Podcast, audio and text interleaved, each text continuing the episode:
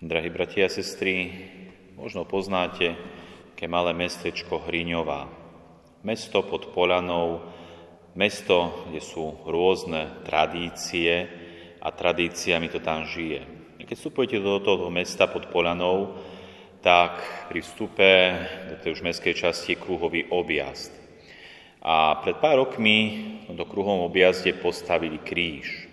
Povieme si, a čo? Veď tých krížov je pod Polanou množstvo, množstvo tých krásnych vyrezávaných krížov, ktoré symbolizujú tú krásu, ale aj tú vznešenosť kríža, na ktorom zomrel Pán Ježiš. No tento kríž je čímsi iný. V prvom rade je to dvojkríž, ten slovenský dvojkríž, ktorý dobre poznáme, dvojkríž, ktorý máme vo svojom štátnom znaku a ten dvojkríž, ktorý sa nachádza na rôznych častiach, napríklad aj tej slovenskej dvojeurovky, čiže slovenský dvojkríž.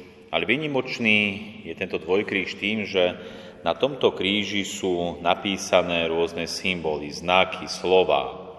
A práve o tomto by som chcel rozprávať dnes na Sviatok Sv. Cyrila Metoda, pretože keď povieme práve ten dvojkríž, tak sa nám to viaže práve s týmito dvoma velikánmi, Cyrilom a Metodom, ktorí prichádzajú na Veľkú Moravu roku 863 aby nám priniesli veľké dary našim predkom, aby aj naše územie, tedajšiu Veľkú Moravu, ktorou je súčasť aj naše Slovensko, povzniesli.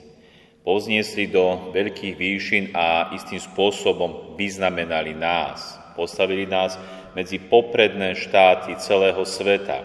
Dali nám veľké dáry. A práve súčasťou týchto darov je aj tento slovenský dvojkríž. A tak, milí bratia a sestry, čo znamená ten slovenský dvojkríž? Čo to znamená dve ramená v horizontálnej podobe tohto kríža? Keď si odmyslíme to vrchné rameno kríža, tak je to klasický kríž Ježíša Krista.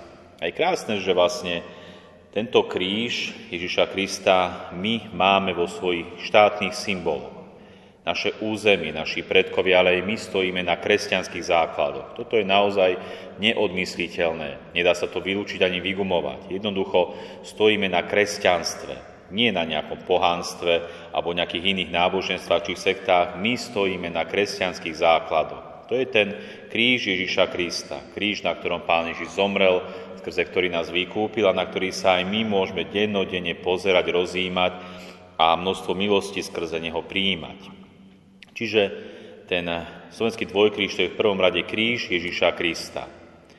A to vrchné rameno kríža, ktoré je trošku menšie, tak symbolizuje tú tabuľku, ktorú dal Pilát vyhotoviť, keď ukrižovali Ježíša Krista, na ktorú napísal tými troma jazykmi to, čo poznáme, to INRI, čiže Ježiš Nazarecký židovský kráľ, po latinsky Jezus Nazaretus Rex Judeorum.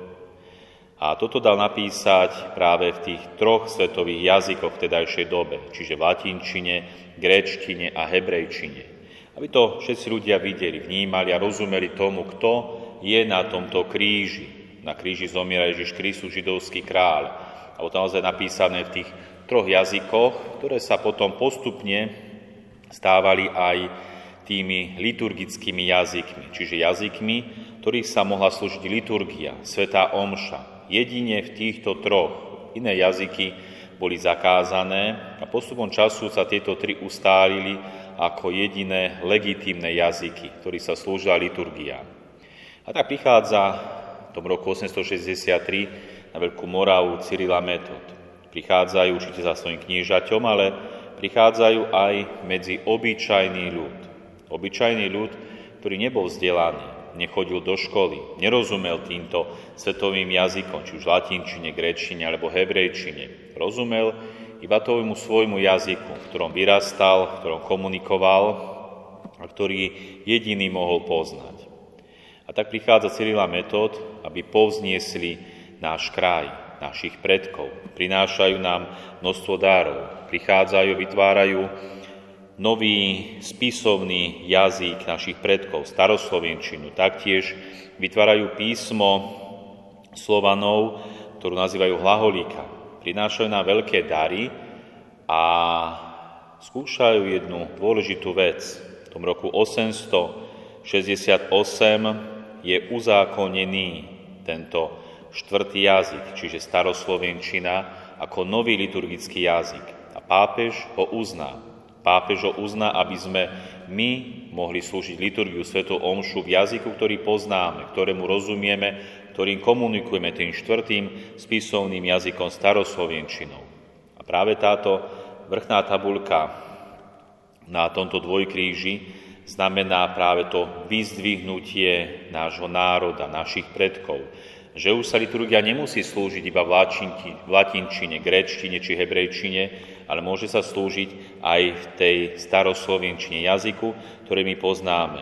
A práve toto bolo to vyzvihnutie na úrovni kultúry, náboženstva našich predkov.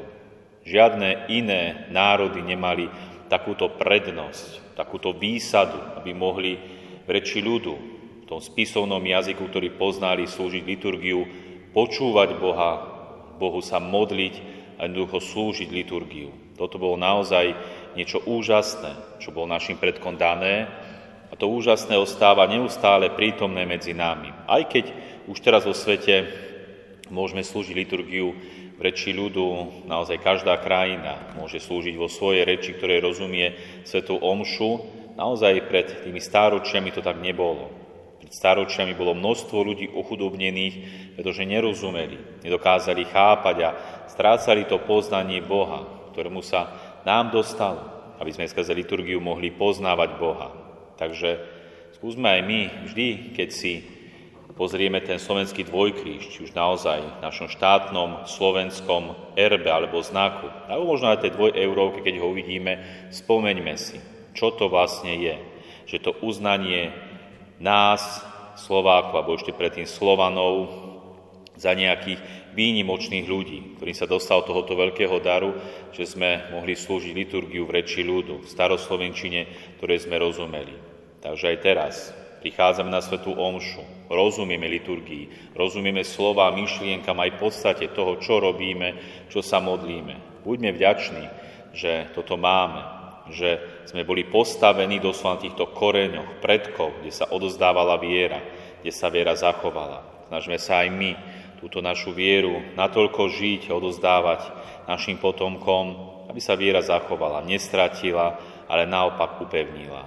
K tomu nech nám pomáha aj orodovanie svätého Cyrila metoda. Amen.